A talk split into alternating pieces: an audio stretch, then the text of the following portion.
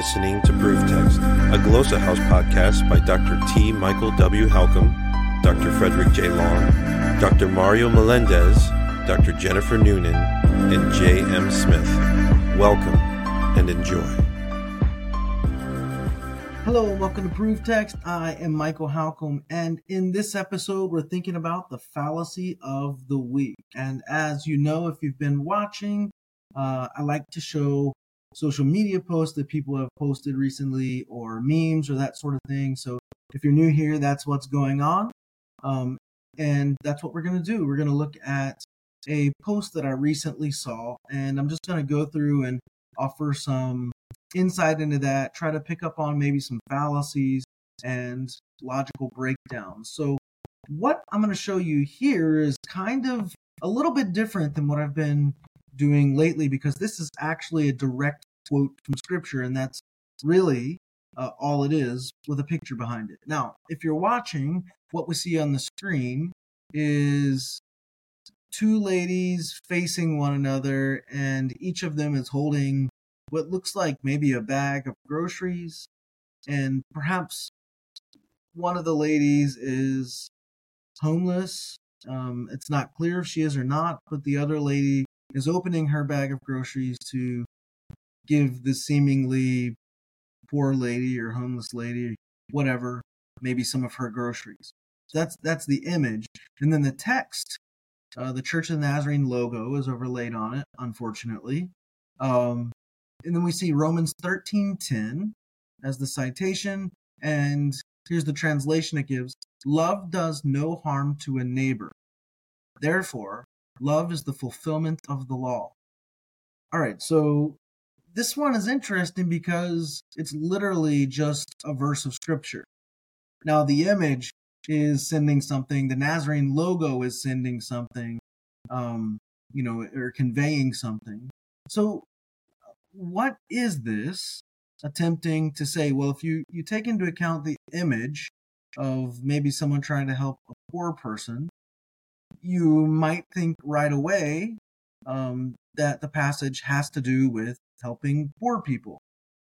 But in the context of Romans 13:10, that is actually not the context at all. So the image works toward skewing the interpretation in a certain direction and making us think that that verse is about helping poor people.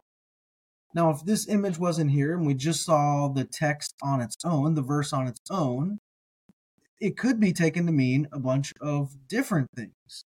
Um, and I I've also seen recently where a very liberal person uh, posted something along these lines, and um, it was used in the context of uh, homosexuality or LGBTQ issues. Love does no harm to a neighbor, therefore, loves the fulfillment of the law. It's that whole love is love is love garbage, and uh, attempting to promote that sort of eisegetical proof text proof texting agenda right? So what we have to do is actually go back and look at what does romans 13:10 say in context right? That's the most important thing the other thing we have to do is define our terms so this says love does no harm to a neighbor therefore love is the fulfillment of the law so our, our next thing is how do we define love like what is meant by love in this context. And also, this is very, very important. What does neighbor mean? Like, who is a neighbor? That might seem uh, simple or self explanatory, but who is a neighbor or what constitutes a neighbor? Does that mean just like the person who lives next door? Is that what scripture's trying to convey? So let's go back and look at uh, Romans 13:10 just briefly in context and see if we pick up anything different. Like, is it talking about homelessness, like helping homeless people? Is it talking about love is love is love, like the LGBT thing, or what is going on? So uh, here we go. I'm going to open stepbible.org as I often do, and I'm going to pull up Romans 13. And um, it would help too knowing a little bit about the context of Romans. Uh, I'll, I'll give just like a really brief summary. But Romans was written um, after a time where the Roman government had essentially kicked all Jews out of the city of Rome, and uh, this included Jewish Christians. And so they were sort of evacuated for quite some time by the Roman government. That meant that the Gentile Christians who were there in the church or the house church with the Jewish Christians were left to run the church, left to take over.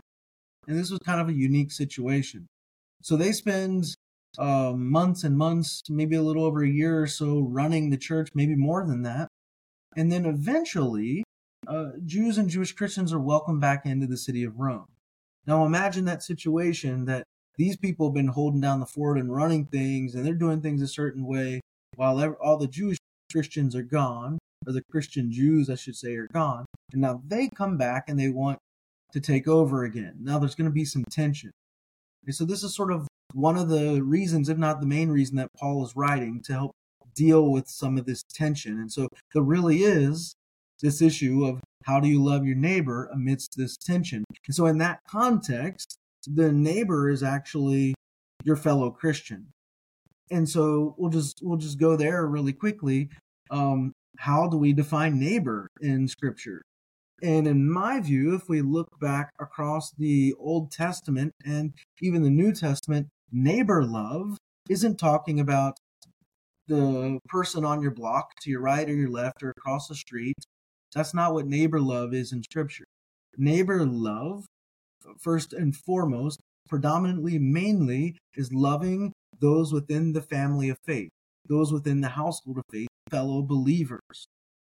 Right? So when we hear, oh, love your neighbor, love your neighbor, and we sort of chalk that up to loving everybody on your block, well, fine, love everybody on your block, but just know that's not what Scripture itself is referring to. It's referring to loving people within the family of God, in the kingdom of God, people within the faith, and putting them first.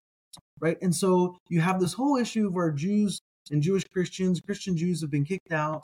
And this is largely what Romans 13 is still dealing with later in the letter. And Paul begins in verse 1, Romans 13 1, let everyone um, be subject to the governing authorities, for there's no authority except that which God has established.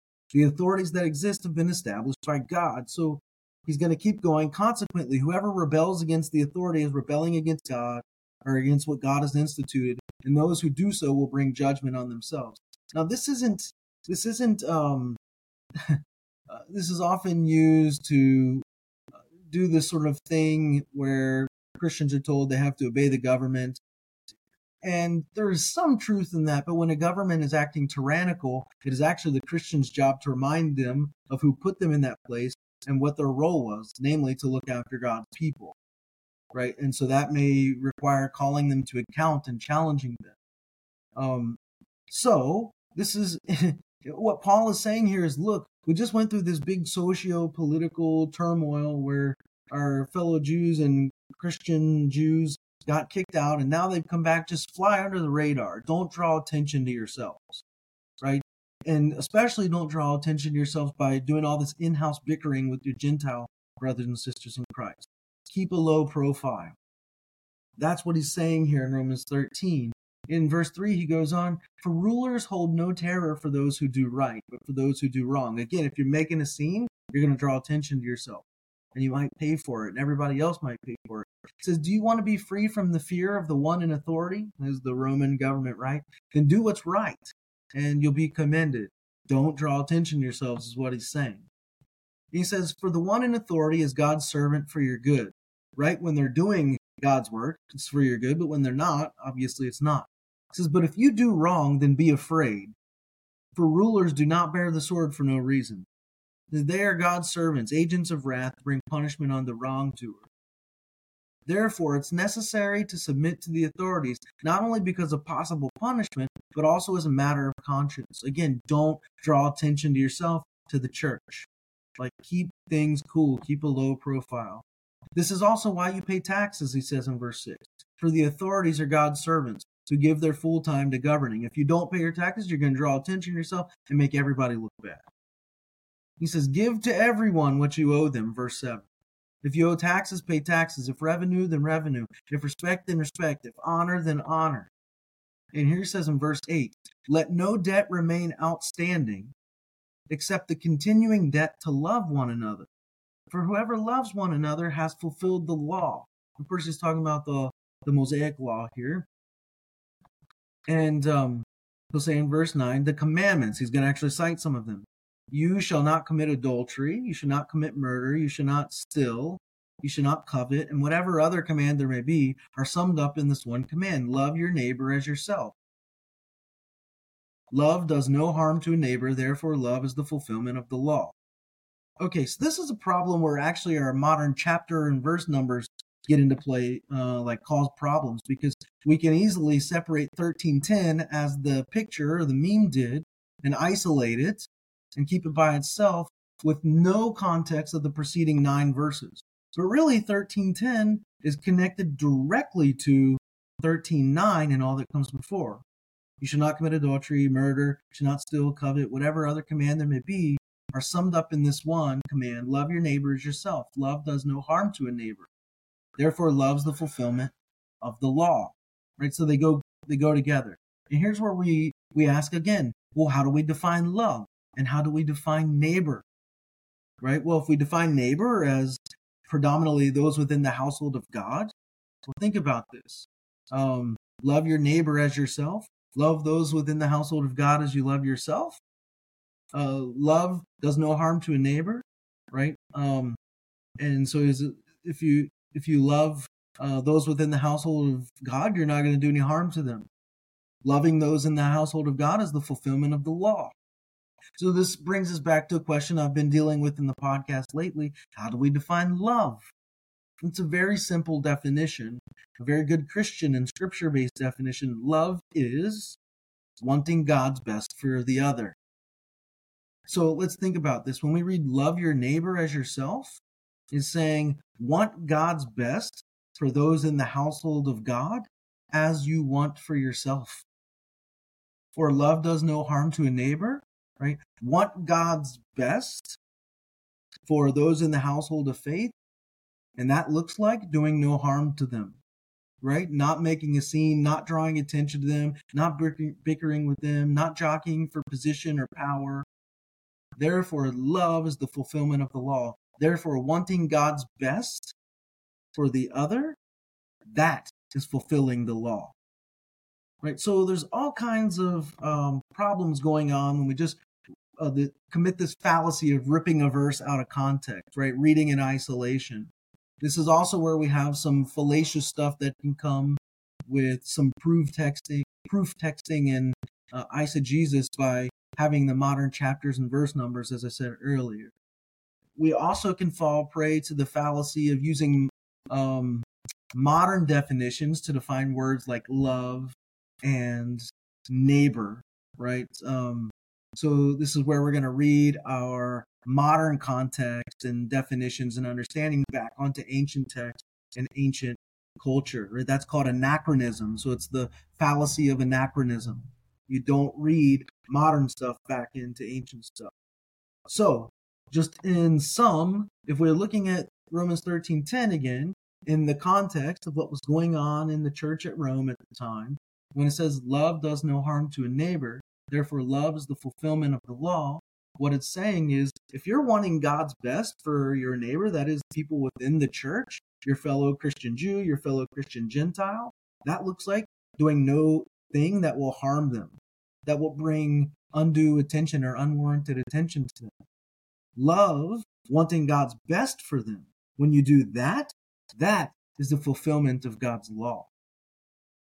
All right, so uh, a really important passage, and I hope that makes a lot of sense to you. I hope that brings some clarity.